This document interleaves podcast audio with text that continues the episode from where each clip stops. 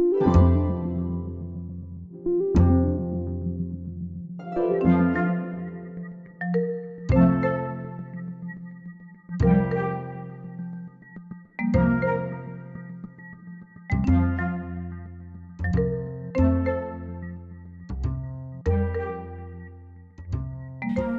Försäkrings och tjänstepensionsföretagen har länge arbetat med ansvarsfulla och hållbara investeringar.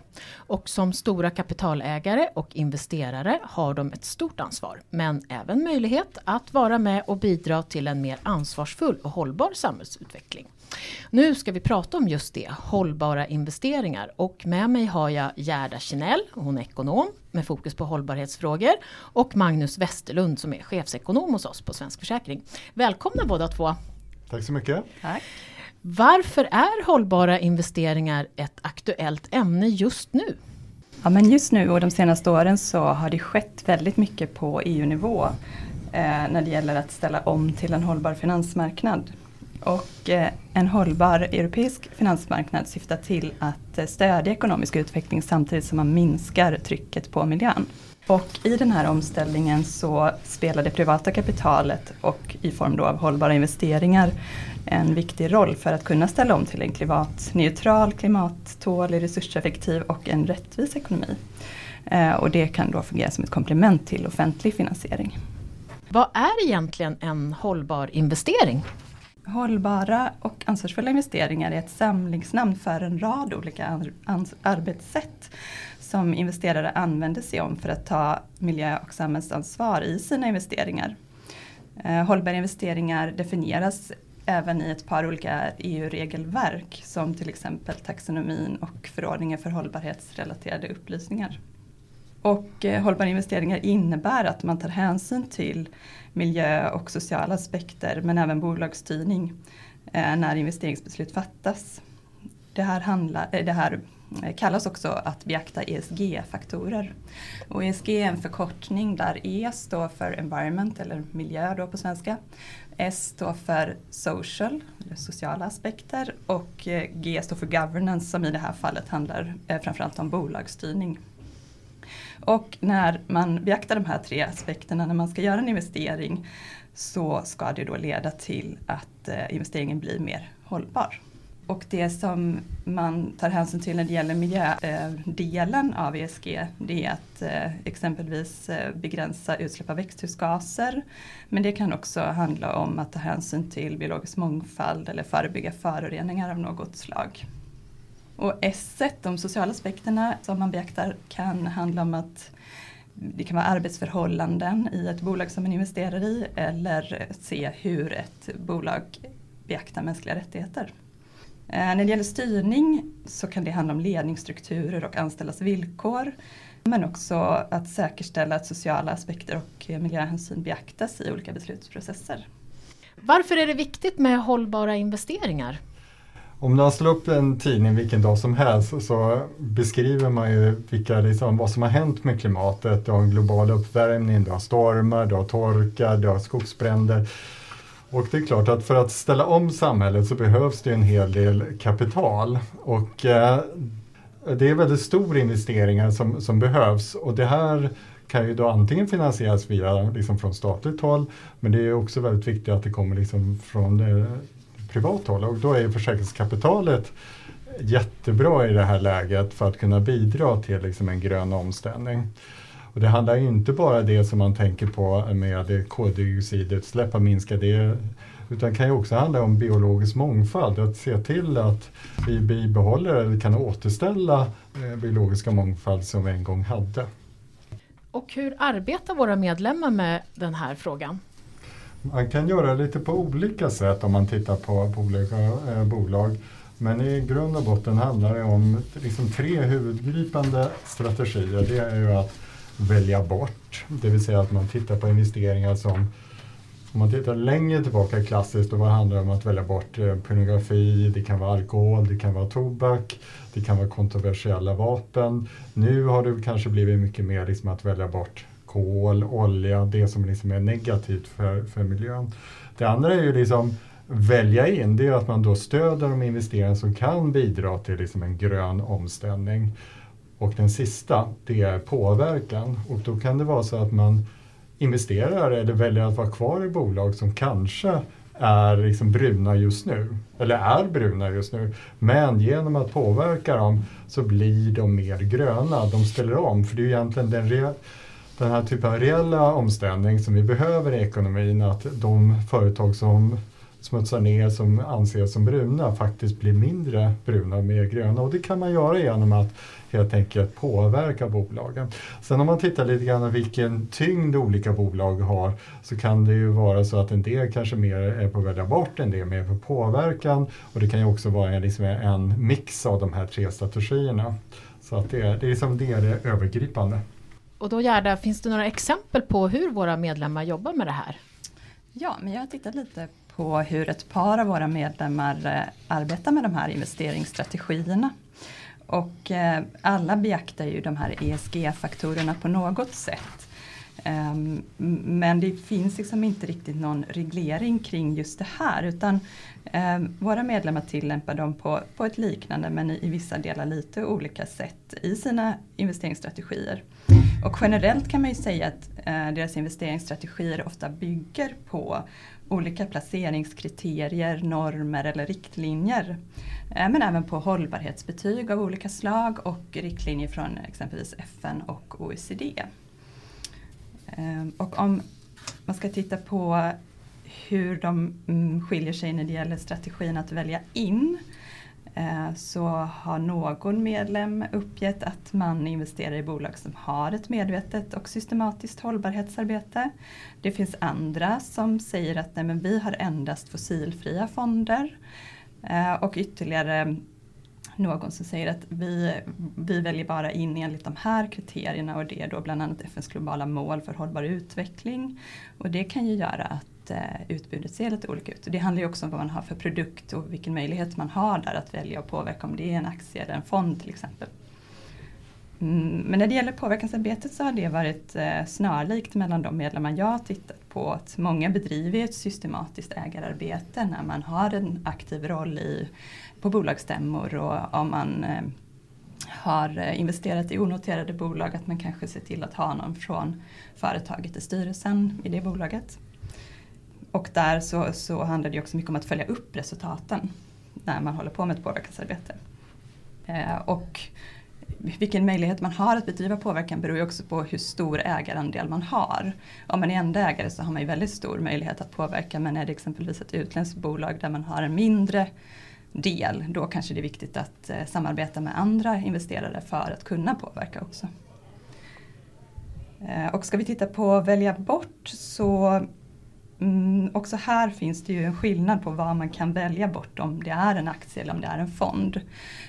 En del medlemmar har listor över bolag som de inte investerar i och det är ju ett tydligt sätt att upplysa kunden. Men sen så finns det massa olika kriterier som man använder här som är snarlika.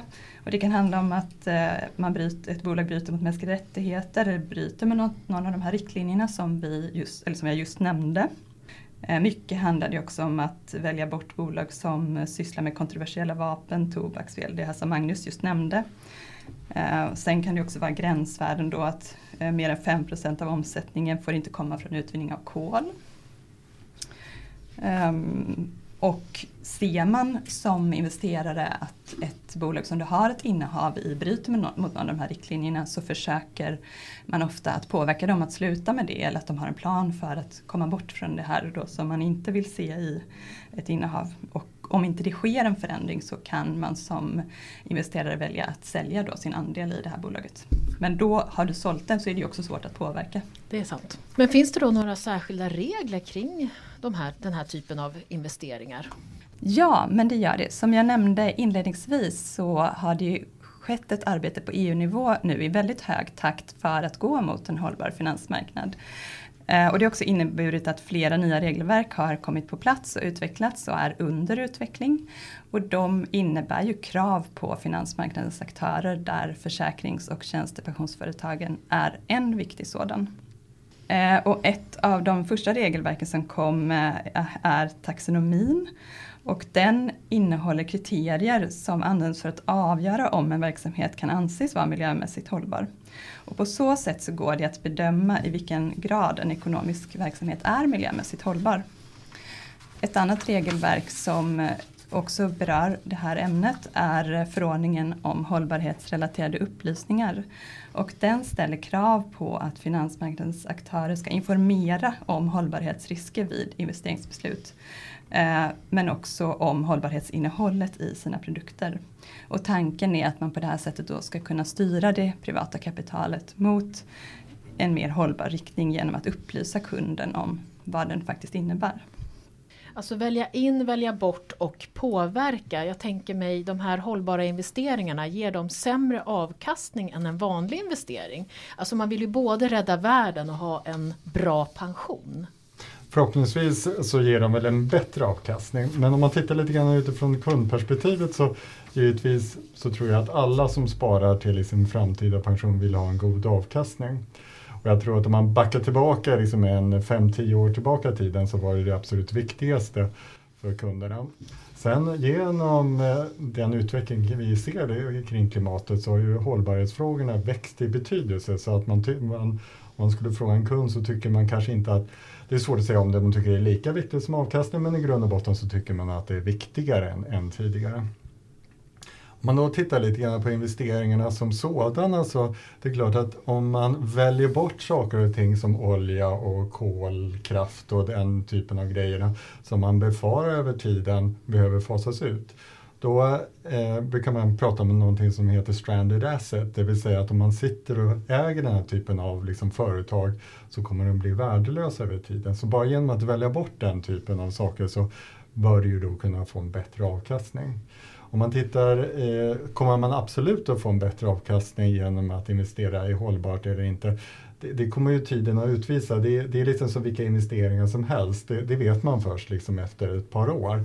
Men man kan säga att eh, försäkringsbolagen och framförallt de som förvaltar pensioner kan ju vara väldigt långsiktiga. Det vill säga att man kan gå in i investeringar och hålla den här investeringen under väldigt lång tid. Vilket eh, gör att den sannolikt är jättebra för den just hållbara investeringar. Och man har också det man brukar säga en diversifierad portfölj, det vill säga att man vill blanda olika typer av investeringar. Det kan vara räntebärande, det vill säga obligationer, det kan vara aktier, det kan vara infrastruktur och så vidare. Så att, att det passar väldigt väl in. Men jag kan inte stå här och lova att man absolut kommer att ha mycket bättre avkastning bara för hållbart. Men det finns mycket som tyder på att det kommer att bli så. Men jag kanske kan flika in där. Ja, visst. För att jag har läst en undersökning som ett av våra medlemsföretag har gjort för ungefär ett år sedan. Och då tittade man på hållbarhetsintresse och sparande hos drygt 2000 av deras kunder.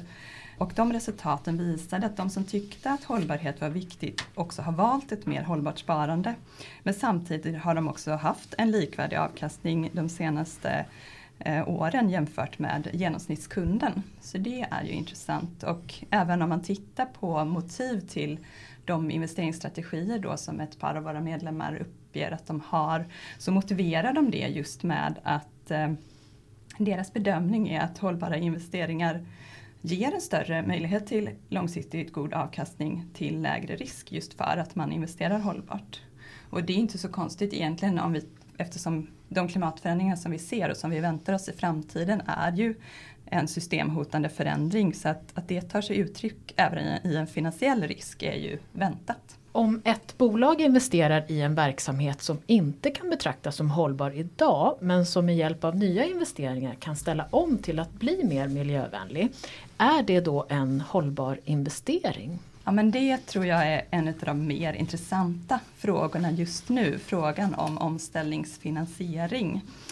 Eh, och där har EU kommit med riktlinjer just för att man vill kunna klassa det här som en hållbar investering även om det inte är det att investera i exempelvis ett kolkraftverk idag. Men EU uppger där att en hållbar finansiering både handlar om att finansiera vad som redan är miljövänligt och det som Eh, håller på att ställa om för att bli mer hållbart. Eh, och det kan handla om att eh, har man en trovärdig omställningsplan och kan redovisa inom vilken tid som en verksamhet kommer att leva upp till eh, det som vi pratade om tidigare, alltså taxonomins kriterier för att anses vara hållbar, så kan det också ses som en hållbar investering. Just för att då har man en plan där man visar på hur det ska gå till. Eh, och det här kan vi också se i eh, när vi tittar på våra medlemmars strategier för att välja in bolag. Då finns det en eller ett par där som har uppgett att de väljer in bolag som, har, som kanske inte är hållbara idag men som har en tydlig plan eller ett planerat arbetssätt för att nå till en mer hållbar verksamhet. Och då väljer man in ett sådant bolag för att man ser att det kan leda till en positiv förändring. Finns det några hinder för den här typen av investeringar? Om man tittar lite grann på hinder Eh, så kan man ju naturligtvis titta på tillståndsprövningar och så vidare. För att i en grön omställning så kanske du behöver ta fram vissa typer av metaller och det tar ganska lång tid för att få tillstånd till utbrytning. Så att, och det finns ju liksom andra otydligheter i regelverket som man behöver liksom komma till stånd. Sen tror jag att även om kapitalet är stort, jag nämnde det tidigare, 6 000 miljarder, så måste det finnas också ett utbud av hållbara investeringar. Det vill säga att det räcker ju inte bara med att investera i någonting som redan är grönt utan det är någonting som Gerd också pratar om. Företag behöver kunna ställa om. Det kan vara gröna obligationer som har liksom ett speciellt syfte till eh, att eh, ha vissa projekt som ger en, en, grön omställning. Och den typen av efterfrågan på den typen av produkter är väldigt stort. Samtidigt är det ju väldigt många som vill ha den här typen av produkter. Så själva utbudet av gröna investeringar är jätteviktigt att komma, eh, komma fram till. En sista grej det är ju att mycket av den här när vi ska ställa om i samhället vet man ju inte riktigt exakt vilka typer av investeringar som kommer att vara rätt eller fel. Det vill säga att det innehåller en stor del av risk i sig. Och då tror jag att det är jätteviktigt att det finns en samverkan mellan det privata kapitalet, från försäkring exempelvis, och från staten. Och eh, ett exempel där man har diskuterat är ju då kärnkraft. Och nu går jag inte in på huruvida det är bra eller dåligt, men däremot kan man ju bara se att det är en ganska stor risk med att investera i kärnkraft eftersom det är stora kostnader och det ska driftas under eh, lång tid. Och det finns en politisk risk i det hela. Därför en ny regering kan ju liksom tycka någonting helt annat än den sittande regeringen. Och då har man då från regeringens sida diskuterat möjlighet till kreditgarantier och där har man den här typen av riskdelning mellan det privata kapitalet och, och liksom staten. Och det tror jag också är någonting som man behöver alla den här typen av omställningsfinansieringar, behöver det ske någon form av riskdelning. Men du Magnus, du som har lite längre perspektiv på den här frågan. Hur skulle du säga att frågan om hållbara investeringar har utvecklats eh, de senaste tre, fem åren? Svenska bolag har ju varit väldigt tidigt ute med, liksom, just begreppet hållbara eller ansvarsfulla investeringar. Det är inget nytt fenomen, det kom redan under 90-talet kan man säga. Och där har ju svenska bolag varit mycket snabbare än vad de europeiska bolagen har blivit. Det som har hänt nu genom de klimatförändringar vi ser och det fokus man har på EU-nivå eller global nivå på att man behöver ställa om, det är ju att det är liksom fler bolag som också har börjat jobba med det hela. Så att även om de svenska bolagen ligger i framkant så finns det liksom andra europeiska bolag som också har blivit bättre i, i det hela. Eh, och det som man kan säga över tid det är att man kanske tidigare också som vi har pratat om, att man pratar om att välja bort och välja in, men att man har liksom gått mer och mer mot liksom att påverka. Det räcker inte bara med att investera det som är redan grönt, utan man måste investera i någonting som kan bli grönt och det är liksom en, liksom en tendens som man kan se. Bedriver Svensk Försäkring något särskilt arbete kring den här frågan?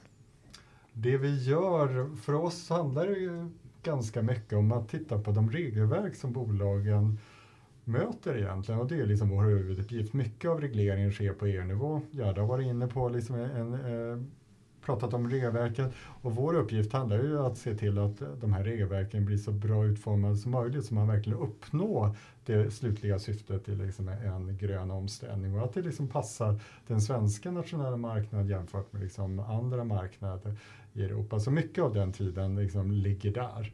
Sen en annan uppgift är också att se till att lyfta fram allt gott som bolagen redan har gjort och då publicerade vi en rapport för två år sedan där vi lyfte fram vilka, vad, vilka typer av gröna investeringar har man gjort eller vilka typer av hållbara investeringar och så. Eh, så det, det, är liksom både regelverk men också liksom att lyfta fram och öka kunskapen kring vad bolagen redan gör. Då kokar allting ner till, kan försäkringsbranschen bidra till att rädda världen till och med? bidra absolut med att rädda världen men jag tror att mycket av de här frågorna är en politisk fråga. Jag tror att eh, det, att det absolut viktigaste, det är ju om man tittar utifrån bara miljöperspektivet, för ESG-frågan är ju så mycket större, men om man tittar på klimatförändringar, det handlar ju om att se till att fossila bränslen fasas ut så snabbt som möjligt. Och det är ju visserligen kap kapitalet genom att låta bli att investera med företag har betydelse, men i grund och botten är det, är det politiskt beslut. Men utifrån det så tror jag vi kan bidra absolut utifrån det kapital som finns som kan allokeras till investeringar som sker, ger en grön omställning. Jag tänker att också i, i, en EU-kontext så är det väldigt roligt att se att våra medlemsföretag är väldigt engagerade i alla hållbarhetsfrågor. De är kunniga, de är väldigt måna om att efterleva de här regelverken som kommer nu och som är ganska krävande och svåra. Eh, men de har ändå en uppriktig vilja att eh, följa regelverken. Så det finns ju verkligen någonting att jobba med här. Samtidigt som de har det här stora kapitalet. Och det tror jag är jättegoda förutsättningar för att kunna bidra i en mer hållbar riktning. Du har lyssnat på Försäkringssnack med Gerda Kinell och Magnus Westerlund från Svensk Försäkring och mig Ulrika Loob. Det finns en rapport som Magnus också nämnde från 2021 kring ansvarsfulla och hållbara investeringar som vi länkar till i avsnittsinformationen. Har du tankar eller idéer om ämnen vi borde ta upp? Tipsa oss gärna på info svenskforsakring.se. Vi hörs igen!